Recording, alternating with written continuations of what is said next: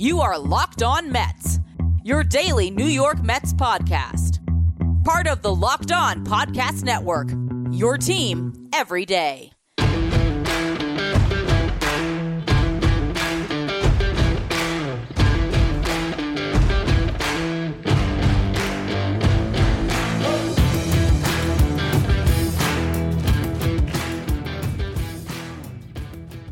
Hello to all you amazing Mets fans listening to Locked On Mets, part of the Locked On Podcast Network, your team every day. To get this show every day, follow us wherever you get your podcast. You can also tell your smart device to play podcast Locked On Mets. The New York Mets just finished up their game against the Arizona Diamondbacks, hitting record at about 1:20 in the morning and that's what we're going to call a West Coast Winging It podcast. Usually got these things planned out, buttoned up, ready to go for you. Know exactly what I'm talking about today. We're winging it because it's a West Coast trip. I'm on the East Coast, and the Mets just lost a game that was pretty frustrating. Before we get into the Winging It podcast, I'm your host, Ryan Finkelstein. If you want to find any of my work, follow me on Twitter at FinkelsteinRyan. You can also find some of my writing about the Mets at MetsMerizedOnline.com. So, a good place to start, I believe, would be to talk about Marcus Stroman. Now, you could say he gave up three runs, it's his fault, he gave up a three run homer, but come on. The guy's been awesome this year. Even after giving up three runs tonight, he has a 2.66 ERA. It was a quality start, six innings pitched, gave up seven hits in Arizona, where any ball hitting the ground has a chance to roll all the way to the fence because of how fast that field plays. And so you look up, and at the end of the game, yeah, gave up three runs. You would have loved to see him just pitch a shutout and go deeper into this game, but through five, he was awesome. In the sixth, gave up a couple of hits. Ultimately, Pavin Smith hit the three run homer, and that really was when this turned into a ball game. The Mets were on a five game winning streak. They were in cruise control mode. Early on, you have Dominic Smith hits a two run homer in the fourth inning. Francisco Lindor hits a triple off of the wall that scores Jonathan Villar, and you're thinking, all right, this team is clicking on all cylinders. They have a 4 0 lead going into the bottom of the sixth. You thought for sure they were going to get a win that six, that would have been six in a row. And then, you know, you have one more game in Arizona before you head out to play the Padres. But that doesn't happen here. And at some point, you just tip your cap to the opponent. Yes, you would have loved to see the Mets put up more than five runs, or at least more than four in the normal time of the game before it went into extras. But was it a bad offensive performance for the Mets tonight? I don't know if I could necessarily say that. I mean, you look up and yeah, okay, they're one for eight with runners in scoring position. That's not great. But, you know, all the guys you, you look up, okay, Villar, one for four. He didn't have the best game, actually. And again, as you can tell, winging it podcast. But Jonathan Villar, if I'm allowed to criticize him, I know fans kind of jump on me for that. He got picked off in this game. He made an error. Uh, you know, he, he wasn't outstanding, but he still got a hit, still scored a run, still drew a walk. Late in the game, uh, his last at bat, he hit a line drive out into the outfield, and extra is not the worst at bat in that spot. Lindor goes one for five. You would have liked to see him come through a little bit more, but he had the big triple. Pete Alonso one for three, drew a walk, scored a run. Dom goes one for two, has three RBIs in this game and draws a walk. So, you know, your main guys up top, you know, all went out and, and had pretty solid games. Tomas Nido was 0 for 4. Uh, you had Billy McKinney 1 for 4. Jose Peraza 0 for 4. Mason Williams 0 for 2. I, I mean, yeah, I guess the one place you can criticize is the offense. And maybe you could call out a little bit uh, of the, the pitching at the end of the game at Edwin Diaz and Trevor May, but even that, it's tough to be too critical. You go to the ninth inning. Mets are clinging to a what was it, a 4-2-3 lead at the time going into the bottom of the ninth inning.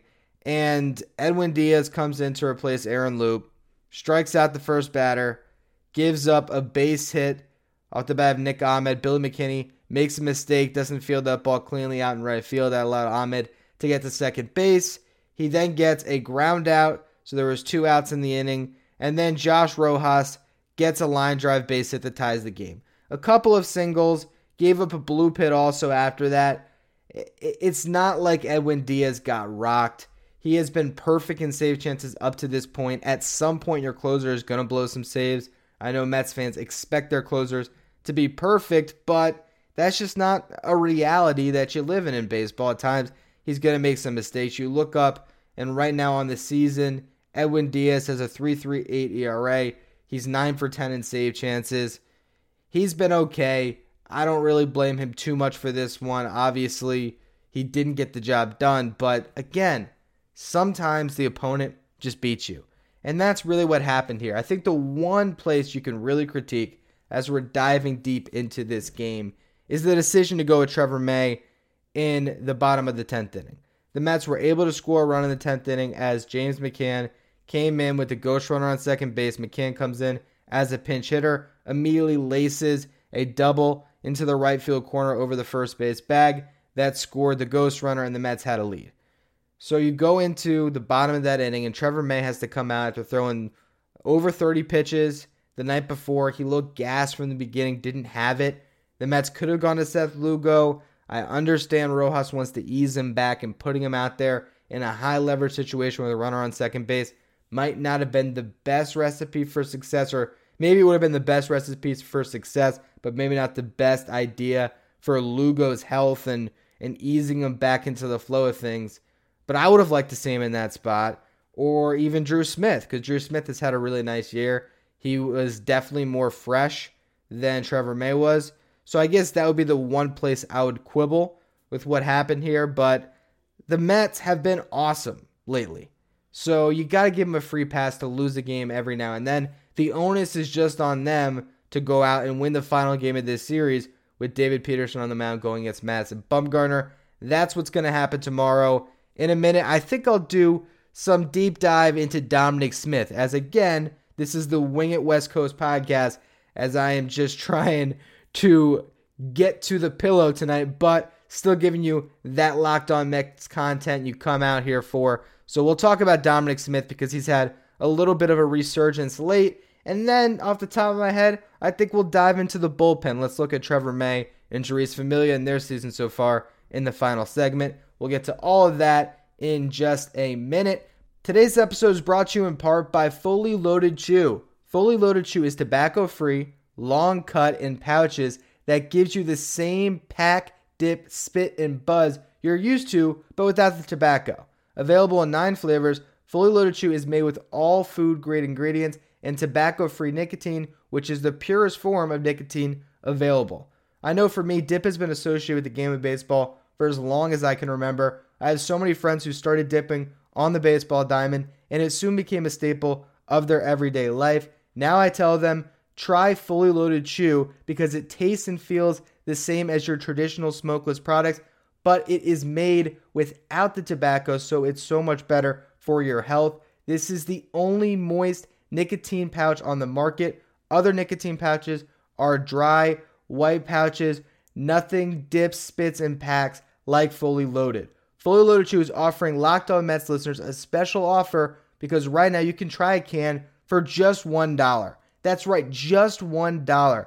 So go to www.fullyloadedchew.com Use the promo code locked on and just $1 also with free shipping if you use the code locked on at checkout. The next time you go for a dip, make it fully loaded chew at fullyloadedchew.com. Have you guys ever heard of sports trade? It's where fantasy sports meets the stock market. Making money with sports trade is as simple as a player values rising and falling based on two factors their statistical performance in each game compared to their projected fantasy points in that game, and the supply and demand. The more demand a player has, the higher their value goes. When you're ready to buy shares, you can choose that penny stock in a rookie who has huge upside, or you can grab the blue chip vet who's always been a solid performer. You can then instantly buy and sell as many shares as you like and as many players as you like, just like the stock market, and then watch your players battle it out and your portfolio rise in value. Simply go to sportstrade.com and watch the How It Works video and then sign up to get started. Sign up today at sportstrade.com and discover the fun, exciting, and profitable new world of sports trading. This is truly the evolution of fantasy sports. You'll be amazed. Don't sit on the sidelines any longer. Get in the game at sportstrade.com. All right, so our Wing It West Coast podcast continues as we'll talk a little bit about Dominic Smith. If you go to the start of the season, Dom was really struggling offensively. He batted 206 in April, had a 225 on base percentage, a 324 slugging percentage, did hit two home runs and have two doubles, but overall just was not seeing the ball well at the plate. Well, now you look at what he did in May 85 at bats, he batted 282 with a 365 on base percentage and a 341 slugging percentage. By the end of the month, he had his average all the way up to 248 on the season, his on base percentage to 305, slugging percentage at 333. None of these match the numbers we saw Dom produce last year. Last year, Dom was amazing. And if you hear my keyboard typing, once again, Wing It Wednesdays or Wing It West Coast trip. See, I am even tripping up on my own bit. Anyway, last year in 2020, Dominic Smith in 50 games batted 316 with a 377 on base percentage and a 616 slugging percentage with a 993 OPS, OPS plus of 167. He got MVP votes. He had 10 home runs in the 50 game season. He had 21 doubles in the 50 games. Let me say it again 21 doubles. So, altogether, in 50 games and 199 plate appearances, Dominic Smith had, what is it? Wing it West Coast Day. It is 32 extra base hits. This year, coming into this game, he only had nine extra base hits. So that's been the biggest difference with Dom this year. It's been the power. And so what we've seen as he's gone to Arizona, we've seen a little bit of power. Two doubles in yesterday's game tonight, hit a home run, had the three RBIs. So maybe he's starting to come out of it. And I do wonder if getting Pete Alonso back is a big boost to his confidence here because now not only do you have another big power bat in the lineup that carries some of that burden, but I think you also get that kind of inner competitive nature. I don't think that these guys are adversarial in any way. I think they're great friends, but I do think that they can feed off of each other's energy at times. So if Pete starts to go well, maybe Dom will follow suit. I think that can really help this team because they need the Dominic Smith of last year. There's a reason he's been playing left field every day, or we're supposed to going into the season. Right now, I mean, he's been on left field every day because what's been behind him, right? So no matter how much he struggled, his spot was always going to be there in the lineup. But the idea behind the ceiling of this team, when everyone comes back and you have Kevin Pillar, and Brandon Nimmo, Michael Conforto, all those other outfielders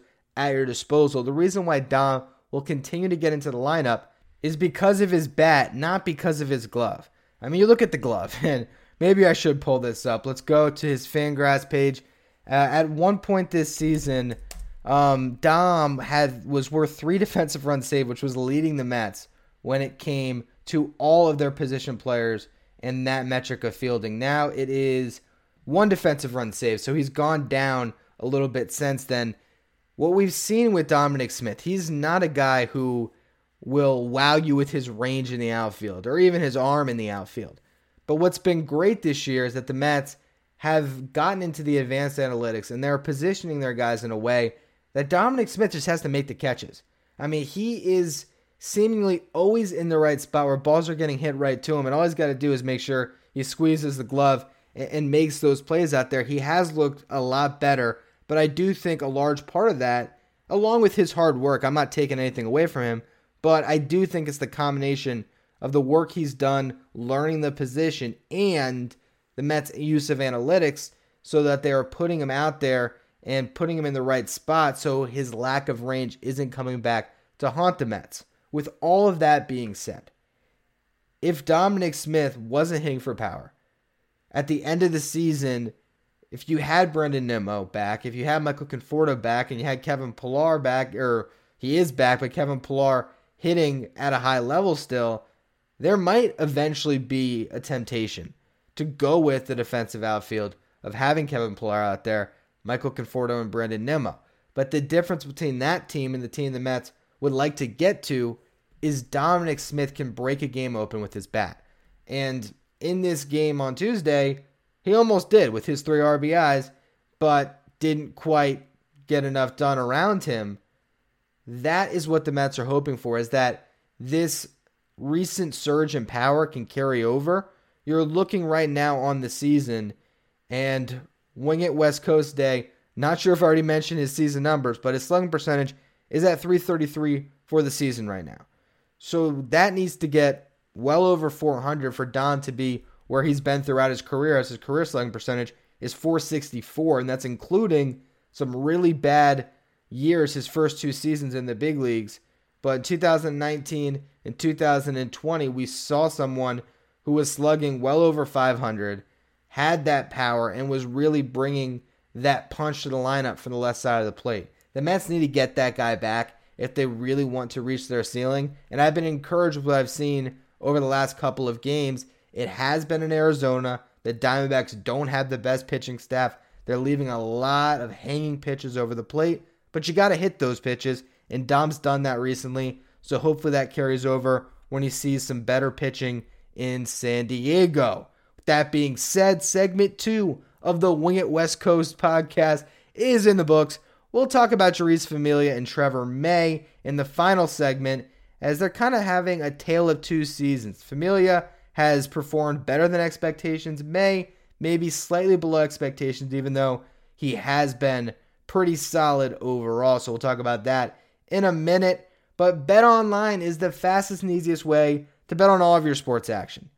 Football's been over for a while now, but the NBA playoffs is in full swing, as is the NHL playoffs and Major League Baseball, of course, is in the middle of their season. So BetOnline has you covered for all those sports. They have awards TV shows and reality TV as well, with real-time updated odds and props on almost anything you can imagine. BetOnline has you covered for all the new scores and odds, the best way to place your bets, and it's free to sign up. So head to the website or use your mobile device to sign up today and receive your 50% welcome bonus on your first deposit with our promo code LOCKED ON. Again, that's promo code LOCKED ON to receive a 50% welcome bonus on your first deposit. Bet online, your online sportsbook experts.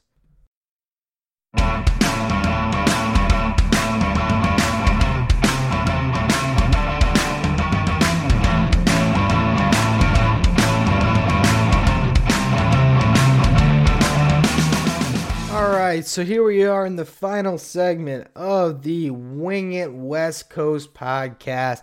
And we're going to talk a little bit about some relievers, Trevor May and Jeurys Familia, who both pitched in this game. And for Familia, he dealt with some adversity as he walked a batter. That runner went over to second. I'm actually not positive. Let me go back to the box score and check. Winging Wednesday, gotta love it. That's what I think happened, but does memory serve me correctly?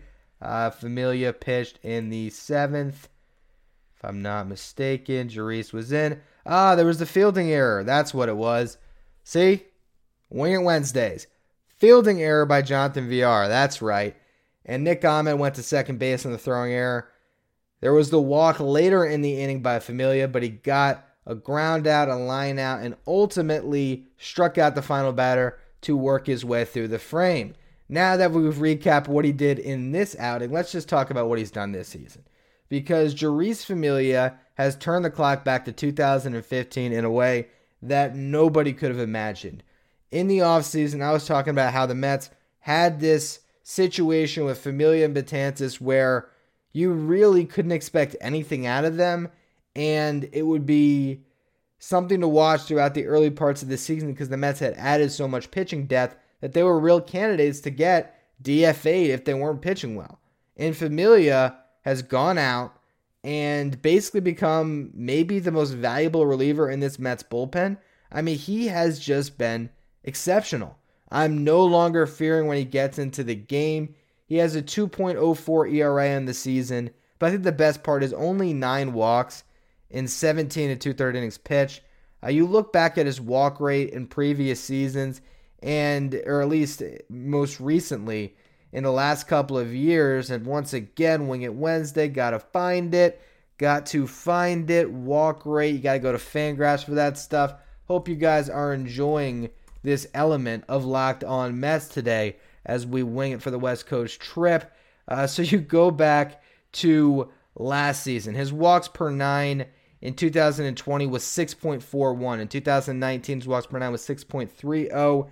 This year, and this is not including this game, His walk rate's down to 4.32 per nine. So that is definitely a huge improvement over what we've seen previously. Familia still has yet to give up a home run this season, and you look at some of these advanced metrics.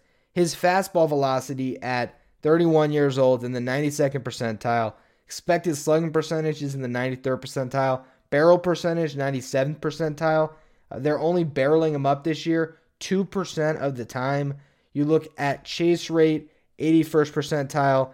Walk rate overall, he's still in the 30th percentile, but last year he was in, you know, the like the 1 percentile. He was walking more batters than almost anyone out there. So that is a huge improvement from what we've seen previously. He is able to attack the strike zone again. He is throwing that heavy sinker that is just so hard to hit. You look at what he's done this season. The expected batting average on his sinker is 212. On his slider, it's 201. On his fastball, it is 218. So guys just cannot square him up and get hits off him this season. He's putting batters away at a pretty good clip. He has, what is it now, 20 strikeouts and 17 and two third innings pitch. He's been awesome. He, he really has been. And I think if the Mets got this version of Jeurys Familia in 2019, there's no doubt in my mind that they would be a playoff team. So you're looking at what he's providing. And right now, if you did a pecking order of relievers and who Rojas trusts right now, I'm having problems naming too many guys ahead of Familia. I mean, Edwin Diaz is your closer, but I think in some respects, Familia's having the better season. And in a weird way, you're starting to trust him more. The same can be said about another reliever who's supposed to be in that setup role, which is Trevor May. Overall, he still had a very solid season. But this has been a really rough trip to Arizona so far for May. He's given up four runs, uh, only three of them earned because one of those runs was the ghost runner tonight. His ERA has gone from 2.50 heading into the series to 3.79 after giving up those runs. And if you look at what he's done all year, he started the season, gave up two runs, or two earned runs, I should say, three runs in his first appearance. Then he went on a streak of 12 straight appearances without allowing a run. then he's given up some runs sprinkled throughout May. On the 11th, he gave up a run, had a scoreless appearance on the 14th, gave up another on the 17th, another one on the 18th. He then had a scoreless appearance when the Mets were in Miami, another one back at Citi Field against the Rockies, and then obviously things have fallen off here in Arizona. But you look at what Trevor May has done this year and what's maybe different from years past. And I think a great indicator is to look at his whip. So in 2018, Trevor May's whip was 1.03. 2019 was 1.07. 2020 it was 1.16. And if you don't know what whip is, that is walks and hits over innings pitched. So how many base runners are you giving up per inning? You want to have that whip as close to one as possible, if not under. That's where elite pitchers usually live, like Jacob DeGrom. So you look at Trevor May, if he can get that whip to around one, which is what he's done over the last three years, as close to that as possible, that's where he gets his best results. Earlier on in his career, when he was struggling as a twin to start off, that whip was a lot higher. First season, 2014, his whip was 1.77. He had a 7.88 ERA. 2015, the whip was at 1.33. His ERA was 4. 2016, whip was at 1.31. ERA at 5.27. So a very clear indicator between whip and ERA. In this season, what we're seeing is his whip's at 1.42. So that is a big jump from where it was in Minnesota. Doesn't mean it can't change, and it probably will change if he gets back to pitching the way we've seen him throw at certain points this year. But that's definitely something to watch. And I also, again, didn't love him getting this appearance tonight. I, I just think he already struggled in Arizona against this team the night prior, gave up the two runs, gave up three hits, didn't even get out of that inning. So you send him back out again. And I understand there wasn't a lot of options out there. You wanted a high leverage guy ready to go. And he's supposed to be that guy. Don't get me wrong. When Edwin Diaz isn't closing games, when you started the season, Trevor May would have been second in line. And Familia had already pitched in this game, so who are you going to go to if not Trevor May in that spot? I already talked about maybe you could have gone to Seth Lugo. Rojas didn't want to put him in there with a runner on second base, that high leverage situation.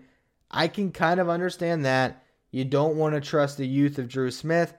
So maybe that's where he goes to May. But it just looked like the guy was gassed out there tonight. It really did. And it's a really tough spot. The, the extra inning rule, when you are the road team with the extra inning rule, you got to put up a crooked number. Let, let's start there. That one run means nothing. It, it really doesn't because all the momentum is on the home team side to walk it off with that extra inning rule. And that's what the Diamondbacks did. So once the Mets start off the top of that inning with James McCann's double, you really need to find a way to get him in because all of a sudden you're sitting at that same position you started the inning with, with a runner on second base, nobody out. And the Mets really needed to get that runner over. I wouldn't have been opposed to, to bunting him over and then trying to get the sac fly in that spot. The Mets opted for Brandon Drury to swing away, ends up getting out, and, and ultimately, I think that cost the Mets. Who knows? The inning could have played out the exact same way in the bottom half. Trevor May struggling, and the Diamondbacks scoring more than, than runs required, or at least the runs that were required to win the game tonight, which was two runs. They probably could have got a third. I mean, Reddick doubled into the corner, two runs came in. He was either going to be on second or third. There's only one out. Chances are the Diamondbacks win this game anyway. But I just didn't like some of those decisions at the same time. Who am I to criticize a manager that has taken this team in particular and brought them to 26 and 21 this year? So when we look at this game and when we look at Trevor May, I don't think that this is a sign of bad things to come. I think Trevor May can get back on track. I would absolutely not pitch him in the final game of this series. You got to give that arm some time to rest. But I think he'll be good to go by the time they get to San Diego. I wouldn't avoid pitching him in high leverage spots. I still trust his stuff. I still trust his process that he's going to get back to where you want him to get. And I trust Rojas to make those decisions. It's just a game tonight that didn't go the Mets' way. Maybe things will break better for them in the final game of this series. You really have to win it, though, now. You can't let both games slip between your fingers here and then go out to San Diego. Because I think over the weekend facing that team, you're almost aiming just to get a split in the four game series. So as long as you win the final game of this one, you can have a winning week. If you lose this one, split the four game series over the weekend, that is a losing record this week. And also, you just want to build up some better momentum heading out to San Diego. To lose this one when the game was in your hands, and then if you were to lose the, the final game of the series, it's just not the way you want to head into a series that's kind of important against the Padres because the Padres are going to be one of these teams that you would expect to maybe be in the playoffs. You might meet them in the playoffs, and that will be kind of a measuring stick series. So you'd like to be feeling as good as possible as you head into that. Anyway, that was today's West Coast Winging It podcast as this East Coast podcaster signs off at about 2 o'clock in the morning. Anyway, that'll be all for today's edition of Locked On Mets. As always, thank you for listening. Make sure you follow, rate, and review wherever you get your podcast. Make sure you follow me on Twitter at Finkelstein Ryan. Follow the show, Locked On Mets. And if you want to get all the sports news you need in under 20 minutes, check out the Locked On Today podcast, hosted by Peter Bukowski Locked On Today updates you on the latest news in every major sport with the help of our local experts. Follow the Locked On Today podcast on the Odyssey app or wherever you get your podcasts.